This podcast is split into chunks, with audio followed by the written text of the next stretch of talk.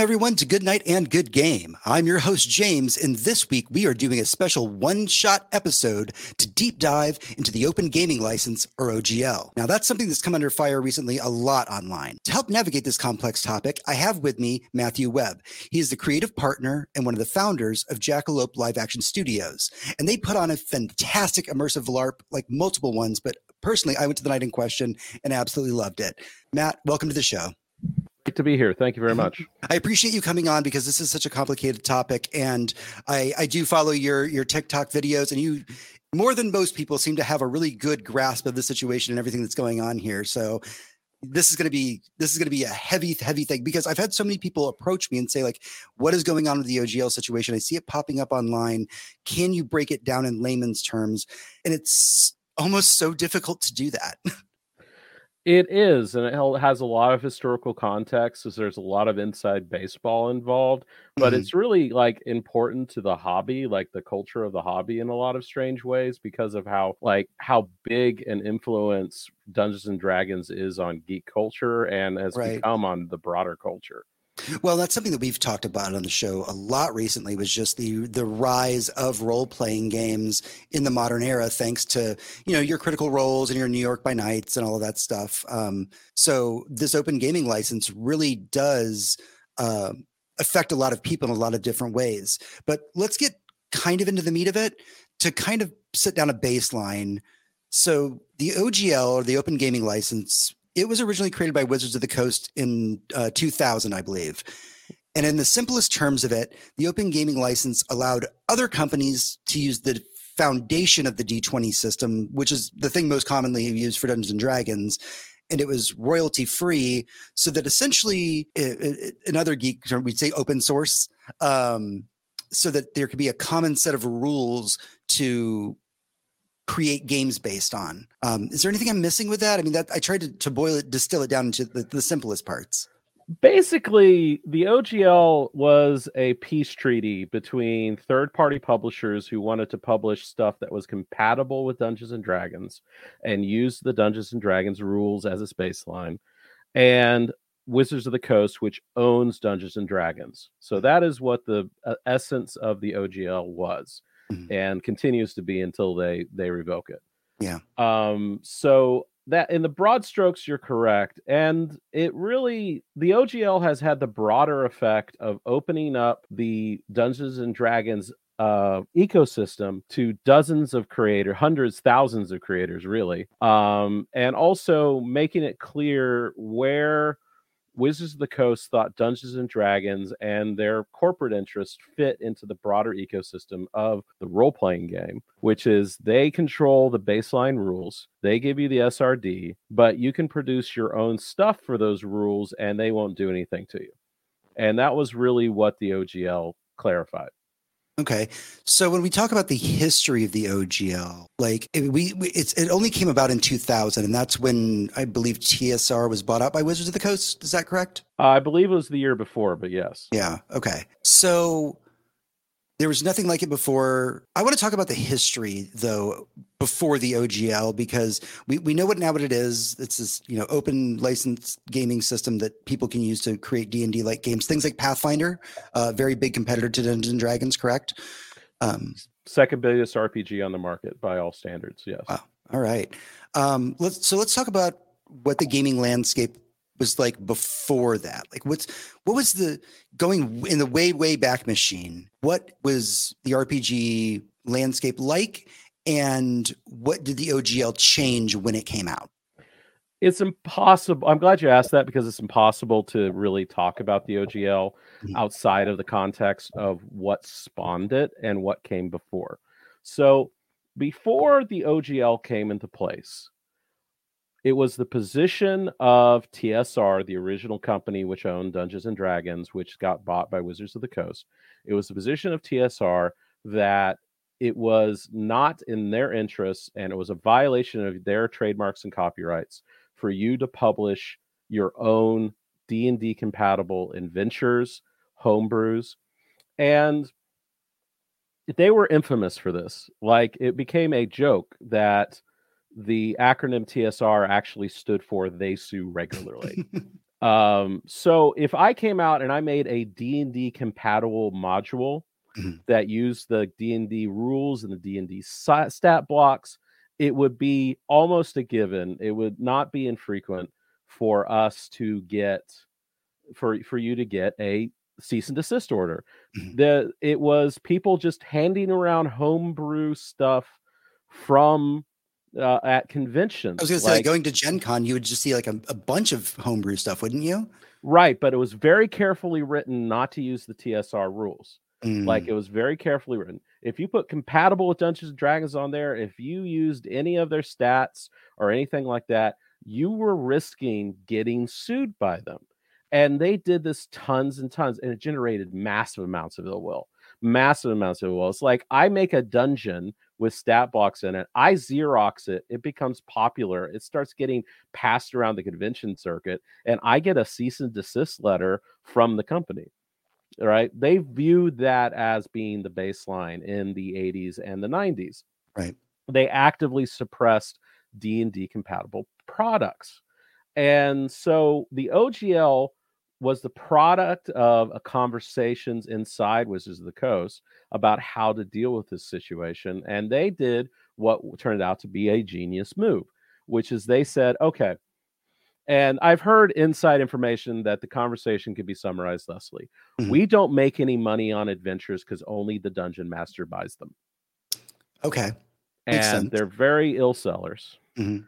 Um, we don't make money on these weird supplements. Mhm. So why don't just you let other people write them and we'll just let people write them from now on. And what happened was they got an explosion of creativity and third party interest in the wake of the OGL to the point that what was a golden age of alternative RPGs in the 90s, where there were a lot of competitors, competing systems arising throughout the 80s and 90s, and they really hit their stride in the early 90s and mid 90s. If I, in, my view, um, they got swept away by a flood of D&D compatible products both people reimagining D&D completely using D20 the D20 rules such as superheroes games like Mutants and Masterminds um people doing pulp adventures using the D20 rules there was even a D20 Star Wars Oh, I, Uh, I, I actually did play a D20 Star Wars once. It was a lot of fun. Yeah, exactly. And that used the OGL license. Mhm. And so you had all sorts of stuff. There was uh, people taking licenses from other people and just using the D20 stuff. So that became this massive like push for people to know like this was a huge lifting tide for Dungeons and Dragons. And you have to look at it like in 1998 there was actively a in the late 90s there was actively a conversation of whether D&D was going to die. TSR was not publishing good rule books. Mm-hmm. TSR had a lot of competition. TSR had to be sold. They were, you know, going bankrupt when they they got sold to Wizards of the Coast. So to go from having being on the skids in 1999 to being where we are now, the OGL was a massive part of that, and it can't be said it, it can't be overstated how much it was a part of that. Well, and for historical context, I think there's one other thing that we're not even talking about, which was when you were talking earlier about how, like in the 80s and early 90s, there was a lot of like lawsuits with TSR because they wanted to sue anybody that was trying to make homebrew campaigns. When you talk about the era that the OGL is coming around in, we are talking about the early days of the internet. Yes. And at some point, you can't stop those homebrews from getting out there. You can't sue the whole internet. Yeah. So, in essence, OGL represented a peace treaty. Mhm. It was a peace treaty between a company who had dubious claims to trademark and copyright that basically they were relying on people not being able to fight them in court. Let's make that clear. It has long been, and we'll get into this more later, but it's been the position of the copyright and trademark law for a long time that you cannot trademark rules to games, right? And so they turn around and they basically say, listen, we're going to stop this. We're going to do a complete 180. We are going to say, hey, you can publish freely using our rules, using the something called the SRD, the system reference document. You can use anything in there. And the only thing you can't use is some very specific copyrighted stuff like the names of some of our spells and monsters and uh, very specific monsters that we've created. Sure. And that was the essence of the S the the OGL revolution and it caught it was a huge boon to D&D and continue to be. And that was built around the 3.5 system of D&D from what I is that correct? It started with 3rd edition, third, third oh. edition. Yeah. Okay. Because what I, from what I understood when they did 4th edition D&D, they didn't use the OGL. They went to a different They thing. went to a different license which was far more limiting. Mm-hmm. But the OGL remained in effect on 3.0 and 3.5 stuff. So that led to the creation of Pathfinder. Pathfinder can rightfully be called 3.75. Mm-hmm. It can mm-hmm. be seen as, uh, at least the first edition of Pathfinder, can be seen as 3.5 continued by other means. If you right. like 3.5, you didn't like fourth edition, and a lot of people didn't. It's a very controversial edition. Mm-hmm. You could keep going on Pathfinder, and Pathfinder's an update of the 3.5 rules now I, it makes complete sense why I have several books in the Diablo universe that were published under with D and D rules. right, exactly. You had all sorts of stuff. There's like um, Elric and a whole bunch of other stuff oh, published you're, by You're speaking. Yeah, El- Elric is close to my heart. It was one of my favorite books growing up. So, absolutely. And so you had tons of like licensed material that came in, came in under the OGL. Mm-hmm. Although, to be fair, I'm, I'm not trying to get us off topic. Elric was in, I want to say, the original edition of D and D. It was pulled, but I have that book where a bunch of the gods from the Elric books were in one of the earliest editions of D and D. Yeah, I think Myths and Monsters was the name of the the yeah. book, or or Monster Mythology, mm-hmm. which they had to pull because they also got sued for various things, such as the Lovecraft monsters being in there. Right, that makes yeah. sense. so why to, to you why is a system like the 1.0 open gaming license important for gaming content creators both inside and outside the tabletop space? Because the ogl covers a lot of ground even though it didn't mean to when it was written that way back in the day. Yeah um, i think it is mainly important because it set a baseline standard for what the expected relationship between the biggest, the absolute biggest, um, biggest uh, publisher and their customers were. Mm-hmm. That set that baseline where we're not going to sue you for creating additional content for our game. We consider that to be fair under the, our license. We consider that to be good. We consider that to be something which we benefit, everyone benefit from, everyone wins. And it set this baseline for what the expected behavior of the biggest company uh, the biggest company set the expectations behavior in the tabletop space. And also the ogl became a training ground a, a real boon to the development of tabletop rpg authors. Like it offered you this massive audience it offered you the ability to to offer your work to the biggest audience possible right? Because it's so right. much easier for you as a DM or storyteller to say, "Hey, y'all, do you want to try a new system, like a new lore system, but it's based on this pre-existing rule set, so right. you don't have to learn anything new." Right. Or you could just like say, I need more rules for horse mounts in my game. Mm-hmm. And someone put out the complete guide to horses. Like uh Wizard of the Coast doesn't care about the horse book. They wouldn't yeah. put any money to horse book, but some random like group of two or three people could put together a book on horse mounts and mm-hmm. this this became a place where this became a minor league really for tabletop rpg authors who got their start making d&d supplements because it was an easy market to get to. There was a lot of demand for additional content from the d&d uh, community. So it became a good training ground and that was a huge had a huge effect. And these people went on went on to become like major contributors to larger third party publishers or d&d itself yeah I, I, remember seeing now that we're talking about it seeing so many strange supplements. Like there was one ba- I, I don't remember the title of it. A friend showed it to me and it was it was like the book of erotic fantasy or something like that. And it was an entire d&d supplement that was just about physical intercourse between people in the the the world of D&D. Like it was and I was like, wow, and they're like, yeah, you could just do that. You could just make that kind of thing. Yeah, um, you can just make that sort you can make anything you wanted. Mm-hmm. Uh the the book of erotic fantasy, I think that's what it's called, is more um I believe it is more infamous infamous than used. Mm, yeah, I think it, I think it was too. Yeah. I, I only ever saw it in person once, and I was just like, "Wow, this is a, a thing that exists." I have never seen it in person. I have only yeah. seen a PDF, and I I perused it out of morbid curiosity. that's what I, that's what anybody does. They just yeah. go, "Okay, what? Uh, okay, this is yeah. A, this is one whole ass thing." yeah, exactly. So, and there's a lot of that but you know it was quantity that was kind of also the thing that also came with the floodgates is that you got a lot of quantity over quality. Right. But that also meant like you said there's something out there for everybody right? The open gaming license gave everybody that opportunity to to publish that weird one-off book that they wanted to without fear of repercussion or lawsuits or any of that stuff.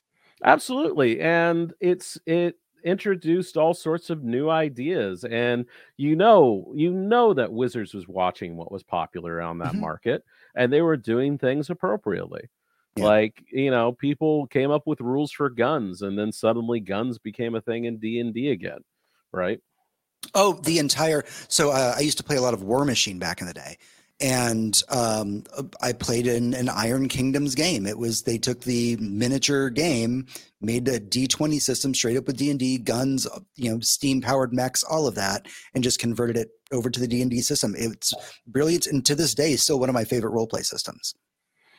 Yeah, and so this became this basically opened up a vast well of creativity that had professional repercussions it had personal repercussions it was uh, and it was a massive boon to d&d d&d would not be where it is today without this massive flood of third party content. Mm-hmm. which really sets the stage for what happens next. For, for what happens next. So, meanwhile meanwhile back at the ranch. So we usually don't go into rumor and speculation on this show. It's just not our jam. But for purposes of this talk, we have to bring up rumor and speculation because it, it lays the foundation for everything that happens next, which was earlier this month. There was a quote unquote leaked version of the 1.1 revision to the open gaming license. The reported leak, from my understanding, imposed tighter restrictions on content creators using the OGL in such a way that it would generate more revenue for Wizards of the Coast. Yeah, so this was originally broken by Gizmodo, um, and the the rules went beyond just generating more revenue. Um, the rules said if you like the rules started putting in a royalty structure. That was one of the big things.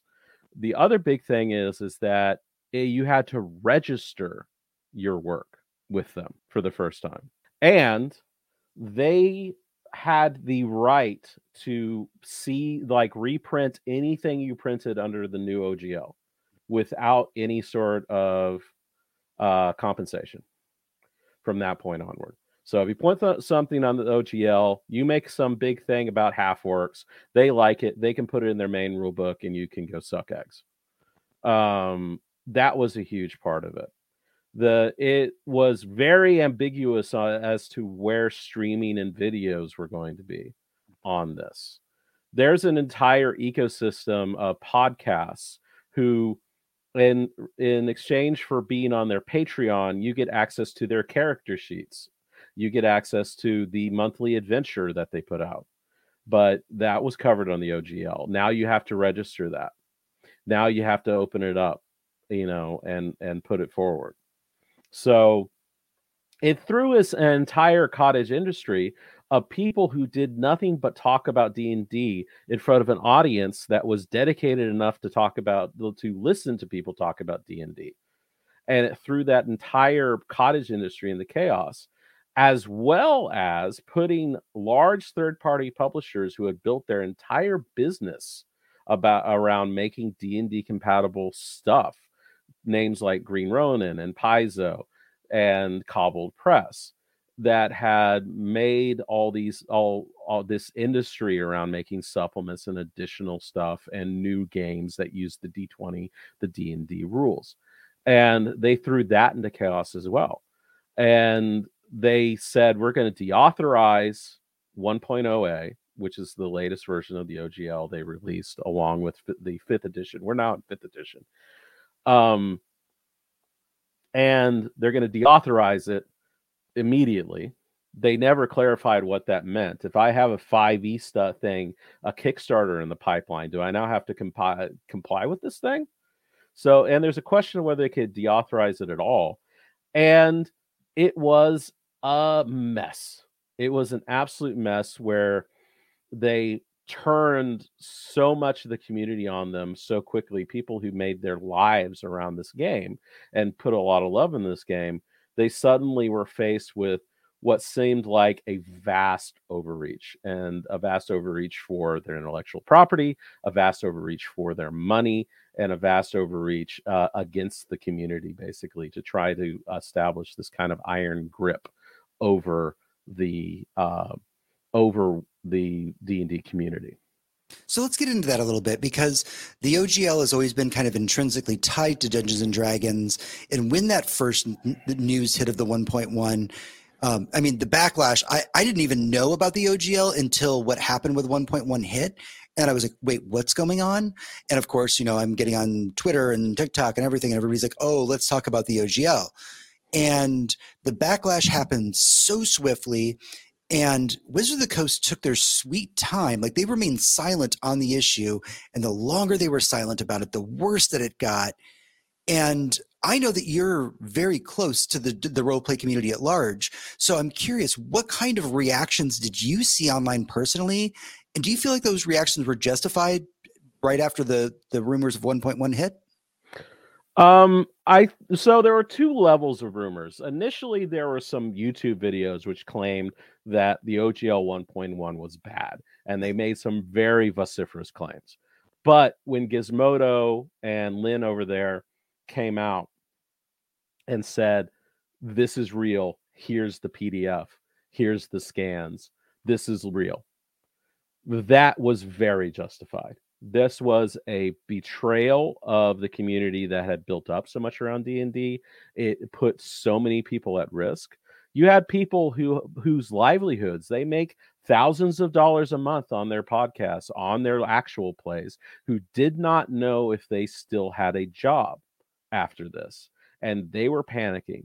But you also had this upswell of anger from the community that suddenly we have to ask permission for and we have to upload every single homebrew we make under the OGL under these rules.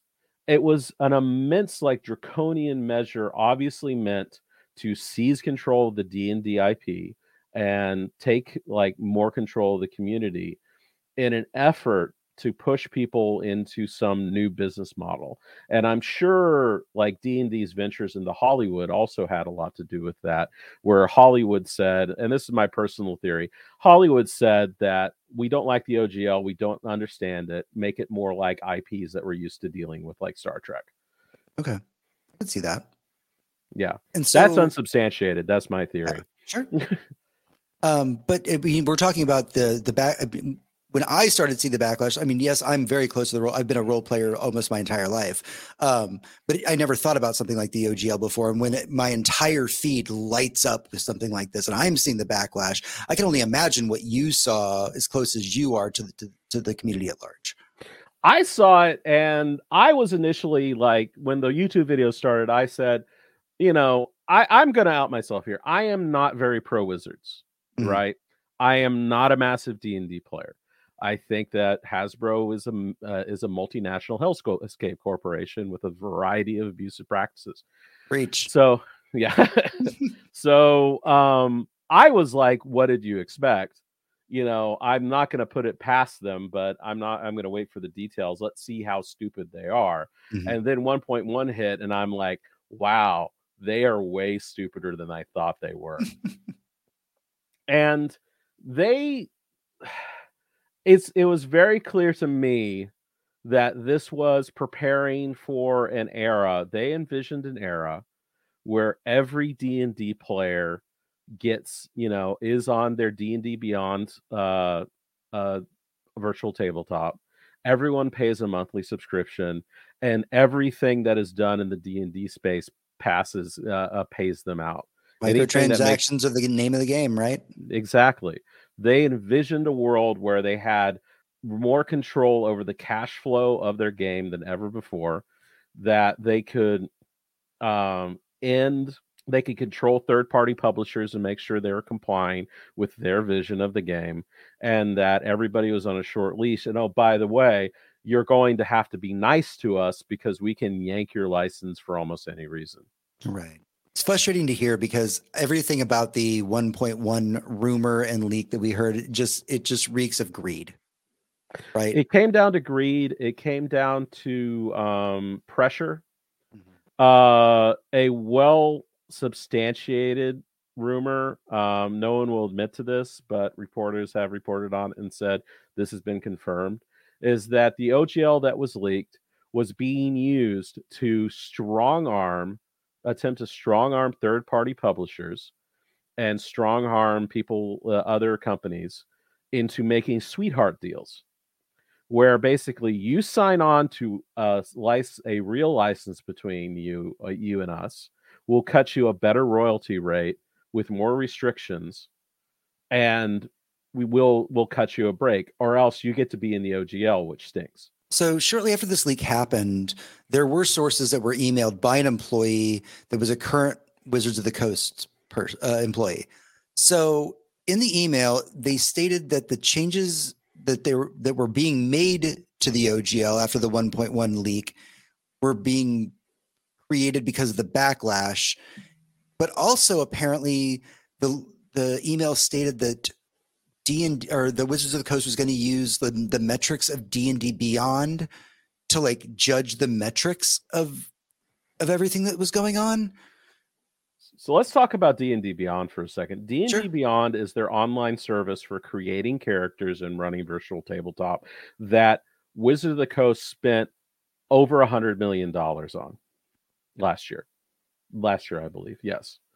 Um, that is a that is a closed ecosystem where you buy books through them in order to get it to appear in the virtual tabletop as options it is they why it is pretty much an open secret that they consider D&D Beyond and this kind of virtual tabletop play to be the future of D&D. So their entire business model is based on moving up until this point is based on moving from book purchases being the major flow of income for D&D to it being subscription services and monthly subscriptions. That is what that that was their play up until this point. And I think that they had this image in their head that everyone would just go along with it, go over into D&D Beyond and that would be the future of D&D from that point onward and they would they would be the Netflix of tabletop. Uh, yeah, and and every, because everything's moving to that model these days anyway, right? Like it's just they thought they thought that that was the natural fit, and but on top of of the the whole D and D Beyond part of it, there also in the email um, it was stated that quote leadership doesn't take any responsibility for the pain and stress they cause others end quote, and I think this is a pretty revealing statement. Hearing like what Wizards of the Coast thinks of not only the people that they work with, but their consumers I mean, do you think this the current D and D role players will kind of use this as an opportunity to branch out and maybe try some other gaming systems? It's already happened. Yeah, it has already happened. Um, uh, I was amazed at the speed in which people were saying we need to get away from Wizards of the Coast. We need to get away from D and D, and because I think the general sentiment was Wizards of the Coast says we own you, and the D and D community went, no, we don't. No, you don't. We can play other games. We are not locked in to playing D and D in a world that's awash with dozens of equivalent games hundreds of RP TTRPGs in general, and to it was this act of defiance where the people started canceling their D&D Beyond subscriptions and you had influencers saying we're playing Pathfinder. We're going to go play GURPS. We're going to play some we're going to go play Fantasy Age. We're GURPS is such an underrated system by the way. GURPS I, is an underrated system too. Uh, I I hope it gets more love in the future. But like, you know, when, people have this amazing wealth of alternatives that have so far been ignored by the D&D crowd.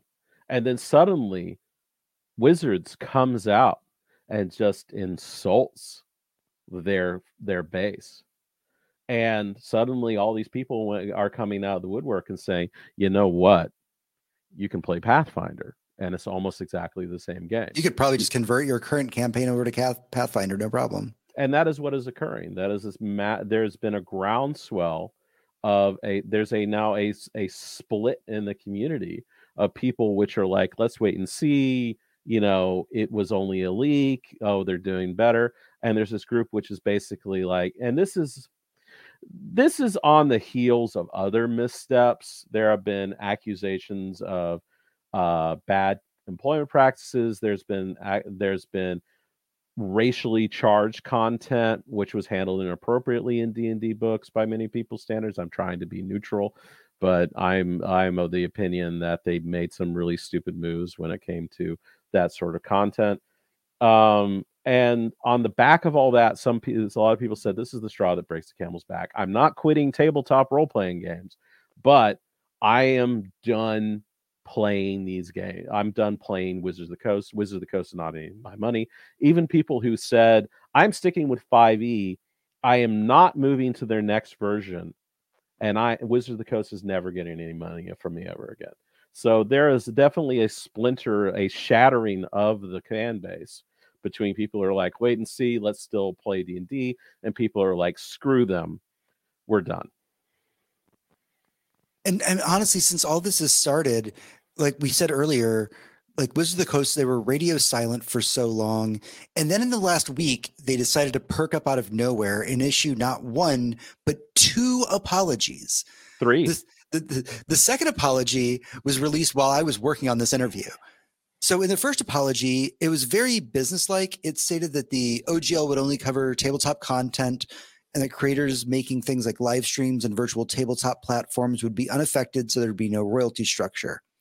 But then sources had seen the new draft of the OGL, and they said that in that document, it would revoke the previous OGL, hurting the creators who already had existing projects, and that there actually would be a royalty, but it would be for people who made over like something like seven hundred and fifty thousand dollars on their yeah. published works. And then they did a second apology, which was a lot less formal and uh, actually was, signed by someone was actually signed by someone.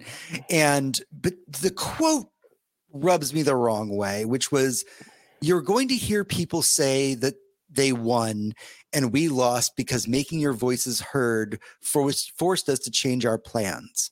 Those people will only be half right. They won and so did we. You will continue to own your own content with no license back requirements. So, long story longer, it feels like Wizards of the Coast took all of their time to craft two responses based on player and fan backlash. I mean, how do you think the first? This, yeah. How do, how do, you think the struggle to define what the next chapter of the OGL is going to be is going to do for the gaming community as a whole? Well, I think you missed part of the original uh, apology. The original apology, they claimed the OGL 1.1 was a leak draft for feedback right? right? And that it wasn't real, it was a leak, mm-hmm. it was never meant for anything. While people in the industry came out and said, no, you were using this to try and strong arm people into contracts. You were actively using this as a as proposed document. It nowhere says it's a draft. It nowhere says, and also people don't have a, you don't send out a draft with contracts attached. Mm, that is so true. So people are like, how stupid do you think we are? Right? How much do you think we can it? And that line about, uh uh-uh, uh, you didn't, nobody really won. that was just the icing on the cake and really literally promoted this image of Wizard of the Coast as this arrogant 500 pound gorilla who thought it could do whatever it could. And now, whoopsie, I'm sorry we got caught. That is what that came first one came off as, as that not I'm sorry we did this, is I'm sorry we got caught. Um, and really spoke to what their ambitions were. It was unsigned, it was full of corporate backspeak. And you're, you're right, that line just rubbed a lot of people the wrong way. But the real takeaway from that OG, the OGL first apology is they tried to claim that it never really was an issue when there was so much indications that this was the wish list from Hasbro corporate. This is what the this is what the new leadership wanted. Um, and they've only been forced to walk it back because of D and D Beyond. Uh, so those, those cancellations worked. According to according to sources inside, they worked because oh, uh, D and D Beyond is a major revenue stream, and that was what they wanted everyone on. They wanted to get as many people into the D&D Beyond ecosystem as possible. So it was a very tangible symptom of this is not just people who play other RPGs that are mad. This is not just a couple of rouser, rabble rousers online. Some of the numbers I saw were 40,000 canceled subscriptions. And those are what 20 30 bucks a I they forget. range from 5 to 20 30 dollars right right. Because yeah. because uh, it's been a while since i played d&d but i remember i did play a very short session of d&d online with friends during the pandemic and if you had a certain tier of d&d beyond your players didn't have to buy the books. They owned the books and would like they could have your players i guess see like borrow the books from you. It was, it was really weird yeah. Yeah yeah you could buy books and they were available for your campaign. Yeah yeah and you know d&d beyond was a good service but it, it became they wanted to be Netflix. They wanted to be practically a requirement for playing D&D and they wanted it to be something that they could nickel and dime people over. Yeah, it was one of those things that when I did play that very short D&D session, in the back of my head all I could think was god, I wish I had this for Vampire. Like yeah, that'd be great. uh Vampire is on Demiplane. So Yeah. Yeah. yeah. so kind of excited about that. Um but during that time period that all this was going on, was there any talk about like alternatives to the OGL being formed? Yes. Um, there were several companies which came out with their own version of the OGL license. The big one that hit is called the Open Role Playing. I forget what it's called, but the acronym is ORC. And okay. Perfect. it was Perfect a attempt, but it, it is a new consortium of gaming companies, including Paizo, which are moving forward. And Paizo is Paizo, the one that, that does uh, Pathfinder. Pathfinder, that's correct. Um, that they're moving forward with a new orc license that is irrevocable, far more secure, and cannot be changed like the uh, Wizard of the Coast wants to. Mm, interesting. And how I, I, I don't know if you would know this or not. Like, how would that work? Because Pathfinder's based on like this 3.5 rule set. Um, the second edition of Pathfinder is not based on the 3.5 okay. set, so okay. it would, uh, I believe, it would be under two for the Pathfinder 2e. Okay, which thank you. Yeah. Question of whether or not you know, at least for like, I think Paizo, if they tried to, if Wizard of the Coast at this point tried to say, uh, uh, uh, you can't do that, you can't have this new license because we own it, Paizo would be like, we welcome your lawsuit. We would, we would love for a court to say no d&d cannot be copyrighted because that would if if this sequence of events and these missteps from the loss of go from the loss of all this goodwill all the way to by the way nobody owns d&d that Ooh. would create it would be the biggest misstep i think i've seen in any entertainment industry for years and that kind of starts to bring us to the present because, like I said, uh, I have been updating our interview questions and, and everything since I started writing this all out days ago. And as of just a few hours ago, Wizard of the Coast put out their 1.2 version, which I find interesting, by the way. If 1.1 didn't exist, why is this 1.2 mm-hmm. of the mm-hmm. OGL? And in it, it states there will be no royalties given to Wizards of the Coast but it's at the cost of pulling the 1.0 version of the open gaming license altogether. They are calling this a quote playtest draft of the license. And right now, reactions online seem to be very, very mixed about it. Very mixed. And I think basically this uh so they did two things. They say that they're releasing the core mechanics into a license called Creative Commons. Creative Commons is a very commonly used license. It's used by Wikipedia, for instance. And it is a license which frees up things to being copied, reused, and shared.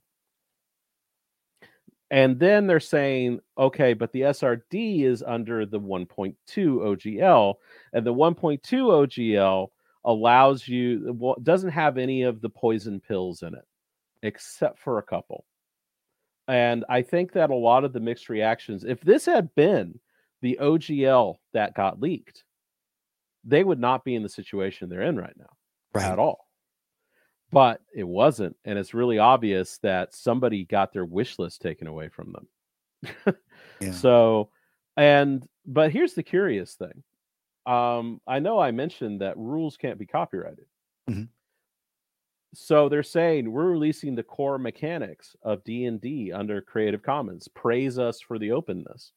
When someone who's savvy, you know, and there's some great videos about whether the OGL was ever even necessary, you know, because of current legal understanding of how game rules work and game mechanics and what can be trademarked thanks to a lot of law in video games at this particular point um the general understanding is is that you're releasing to the creative commons the section of your of your intellectual property that you didn't really have a claim to anyways right you sued people over them but you were just being big pockets right it's interesting to me because we're talking about a, lot of things that exist within the legal space.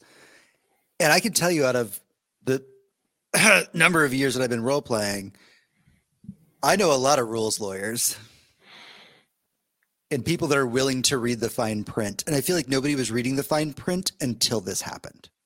Right. And there's other stuff inside the OGL, such as they're making what is ultimately a laudable attempt to try to say that you can't produce racist or objectionable or horrible, hateful material under the OGL license.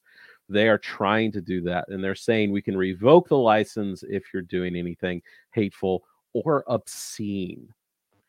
And a lot of people are looking at that saying, you know what? If we thought you were a good actor in this, this would be fine.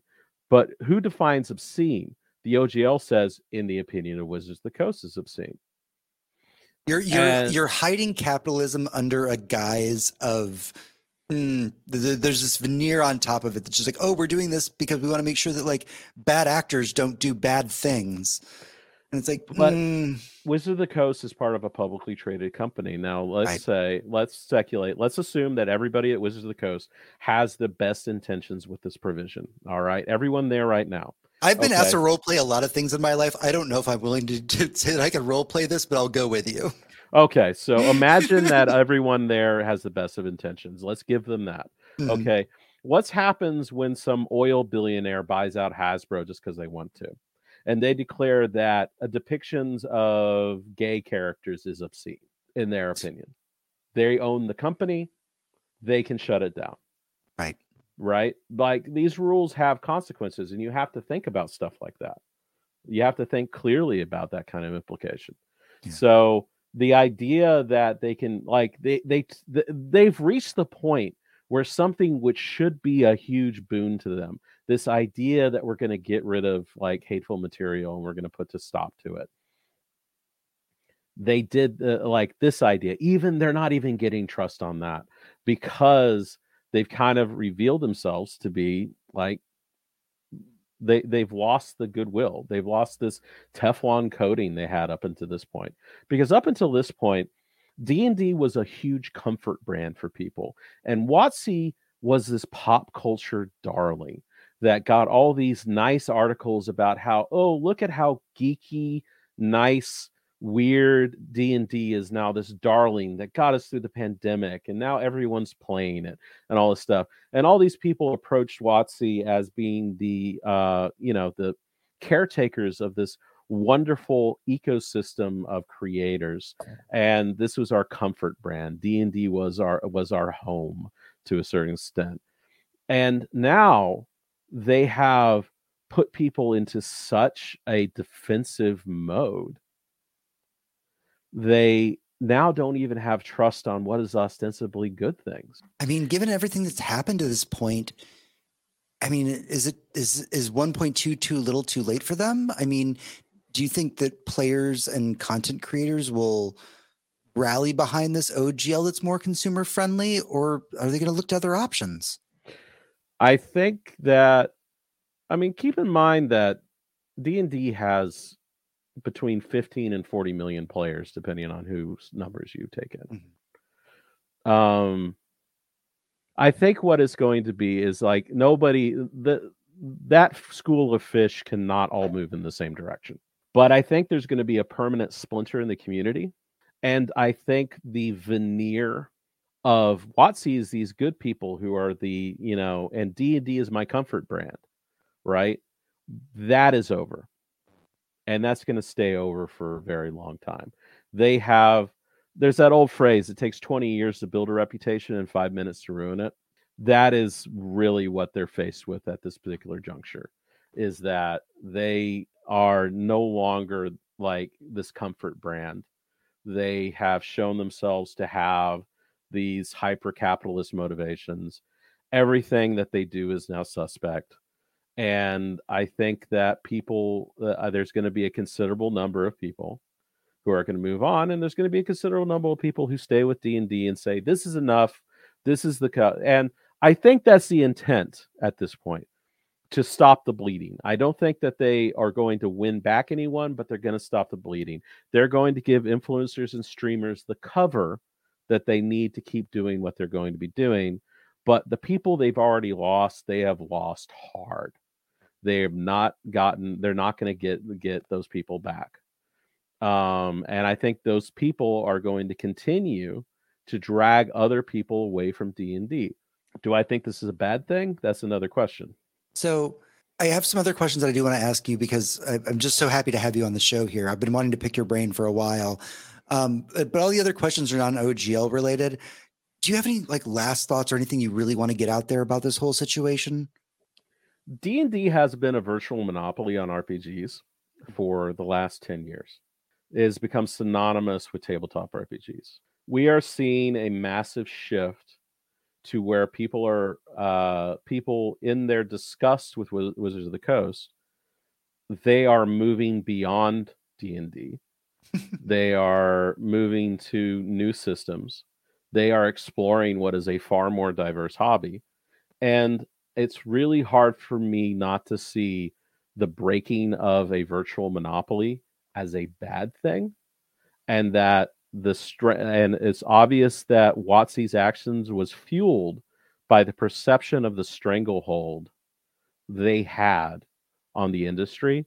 And to see that hold broken is a great thing because even if 80% of D&D players stay with them, and let's say there's 20 million of them, 20% of 20 million people is a lot of players. That's go then those if they move on to support other RPGs, that is a huge boost to what is much smaller, much lighter, and much more closer to the hobby companies. So, because you're here now that we're, we're past the OGL stuff, I did want to pick your brain about a couple things. Sure. Um, eh, eh, OGL adjacent, I guess, um, because I want to know are there any RPG systems that maybe you would recommend to entry level players, people who are not that experienced in the RPG space, um, that maybe don't have a ton of rules to learn, right? Maybe the the whole like giant book is intimidating to you. What are some games that are, are accessible for for newbies? So um, the two ones that I would recommend for newbies is that there's a game called Quest, which does fantasy RPGs really really well. It just takes a D20 and it does like it does fantasy D and D type RP while being very light and rules light. And I highly recommend Quest. It's been recommended to me by a lot of great friends of mine. Um, as far as rules light systems, there's such a plethora of them. Um, I really like Kids on Bikes. which is basically the uh, Stranger Things RPG. Oh, okay. Nice. Where you're running around a suburban area in like the late 80s, early 90s as a bunch of kids. Mm-hmm. And it has a very simple system, a great system in my my opinion. But even there's some big book systems which are are pretty good. Um, but as far as things that are replacement for D&D, Pathfinder is really a fantastic thing to get the D&D feel, but you get into the big book problem there. Okay. Yeah, I mean it is a big book. There's a lot of lore, a lot of stuff like that. Um, and for those of, that are out there that are looking for an alternative to D&D with everything that's happening with Wizards of the Coast, um, and when I say alternative to D&D, I don't necessarily mean it has to be fantasy. I need to know what are some of your personal favorite role-playing games and why? Okay, so my big game is Vampire the Masquerade.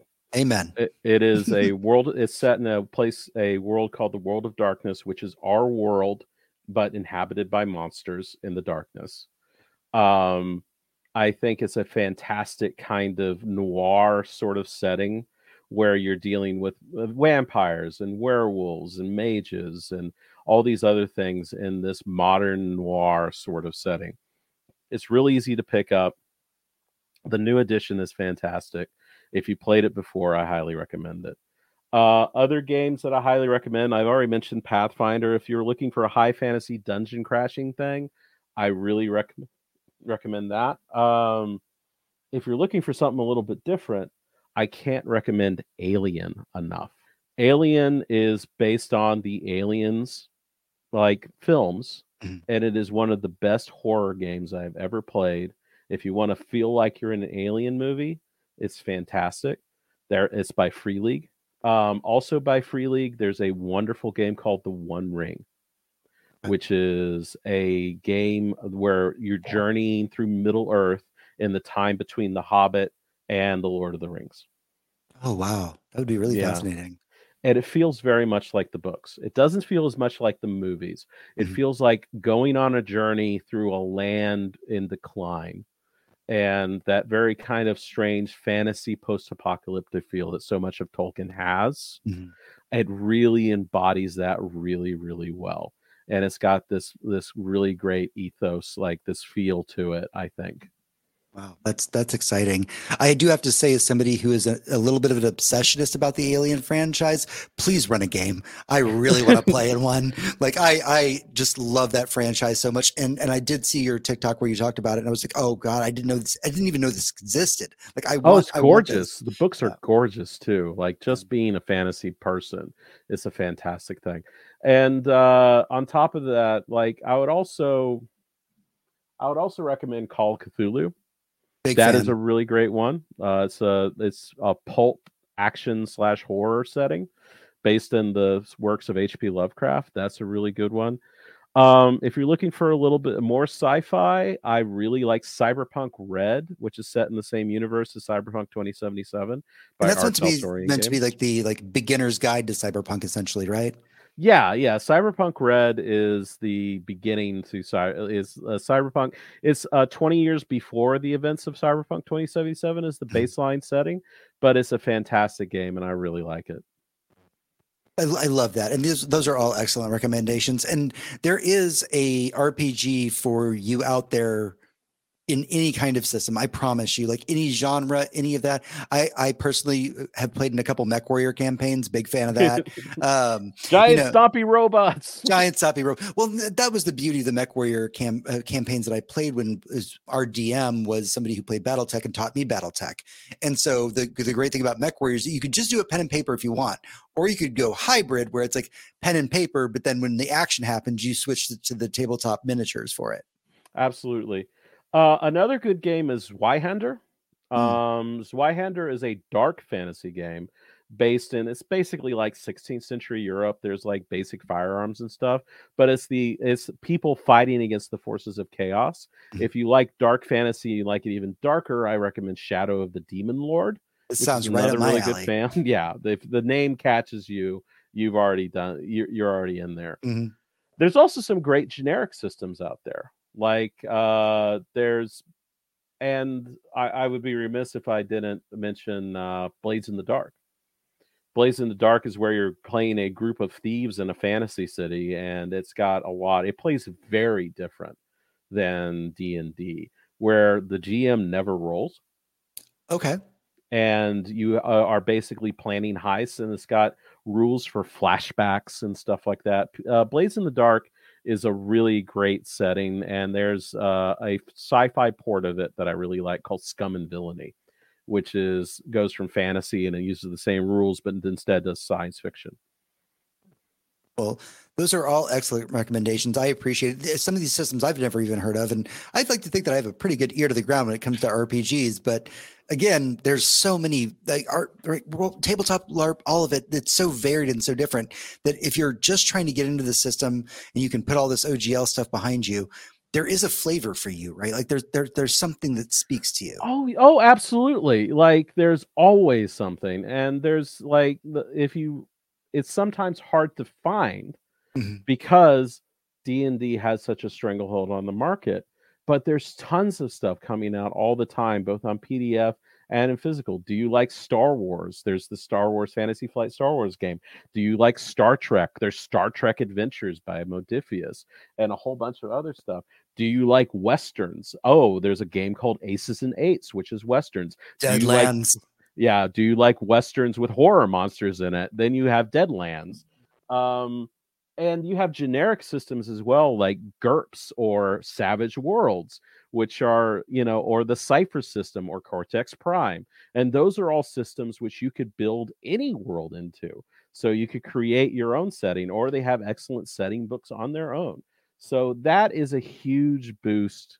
Like there's always something out there for tabletop RPGs. And one of the most exciting things about this time is that you have a whole generation of people who came in in the last 10 years and all they've ever known is D&D and D&D was what was comfortable but now they're seeing maybe I don't want to like hitch myself to the D&D train anymore and they're looking they're honestly and I'm going to admit something I didn't think this would happen mm-hmm.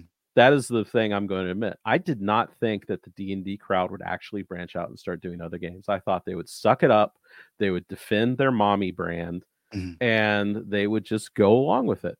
And I'm actually was I'm really really amazed that they went, nah, we're going to try something else. We're not going to give up on the hobby, but we're going to do we're going to play other games. And it's um it's been a huge boon to these hardworking publishers and producers from other games. I I love all of that. And yeah, and I know that as somebody that I got my start into RPGs playing D and D, um, I found uh, World of Darkness in the 90s, and then I just kind of never looked back.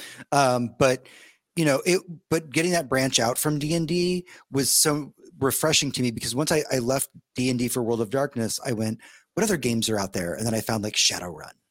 You know, yeah. and I went, oh, the shadow, like, and, and Shadowrun is one I want to recommend. By the way, um, if you ever want to turn like a player onto a cyberpunk game, but they've only ever played D and D, Shadowrun. It is D and D but cyberpunk. Yeah. That's what it's like.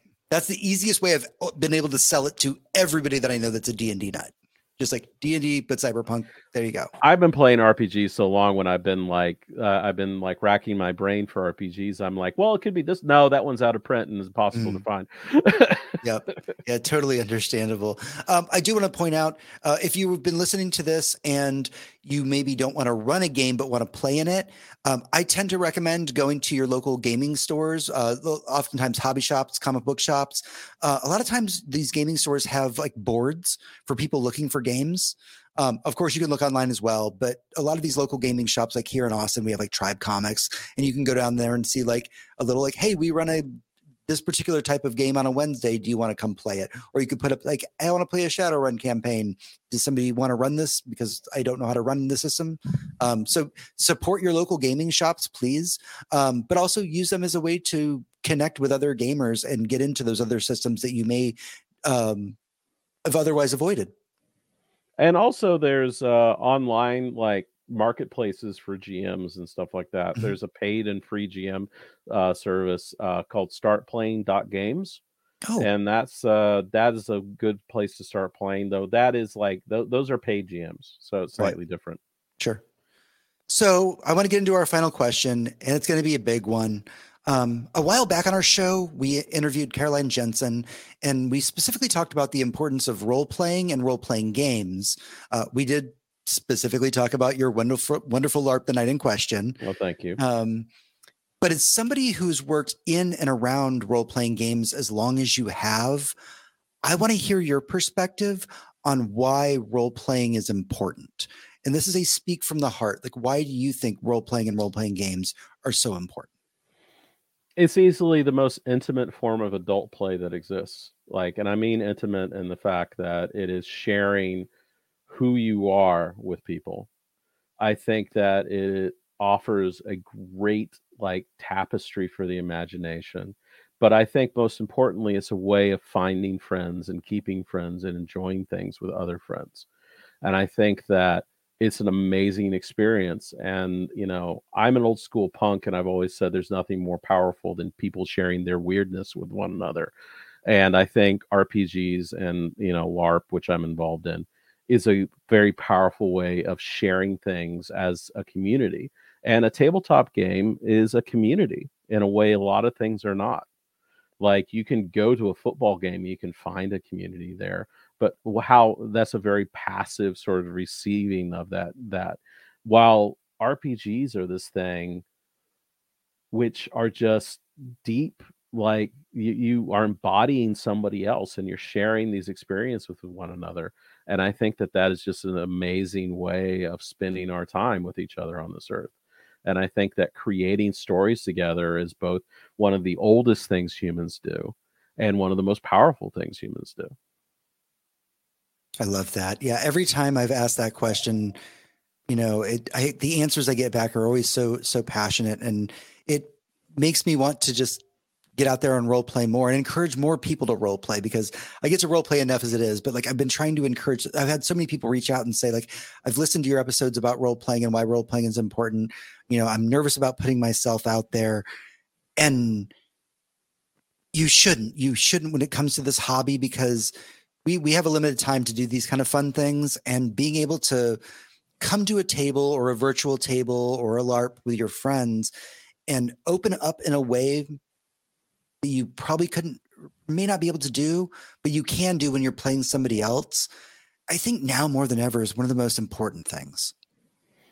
Absolutely and i think that that's really the opening up and the sharing of experiences and the creating together is really the most important of it Matt, thank you so much for coming on our little show. I very much value and respect your opinions in the world of role playing.